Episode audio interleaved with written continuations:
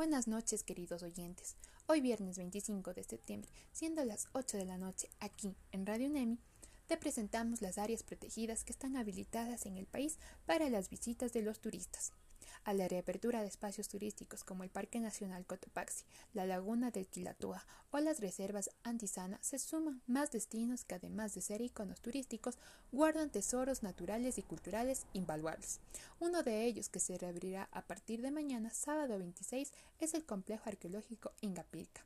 De las 33 áreas protegidas en las que puede realizar actividades turísticas, ya están habilitadas 29. El Parque Yasuní y las reservas Cuyabeno, Santay e Isla Corazón y Fragatas continúan inhabilitadas.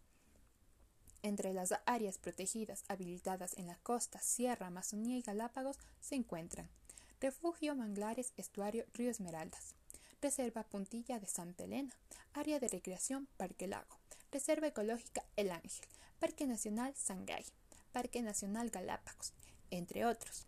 Recuerde respetar el horario establecido, usar mascarilla, portar gel antibacterial o alcohol y respetar el distanciamiento aconsejado de 2 metros en caso de que desee visitar uno de estos bellos lugares.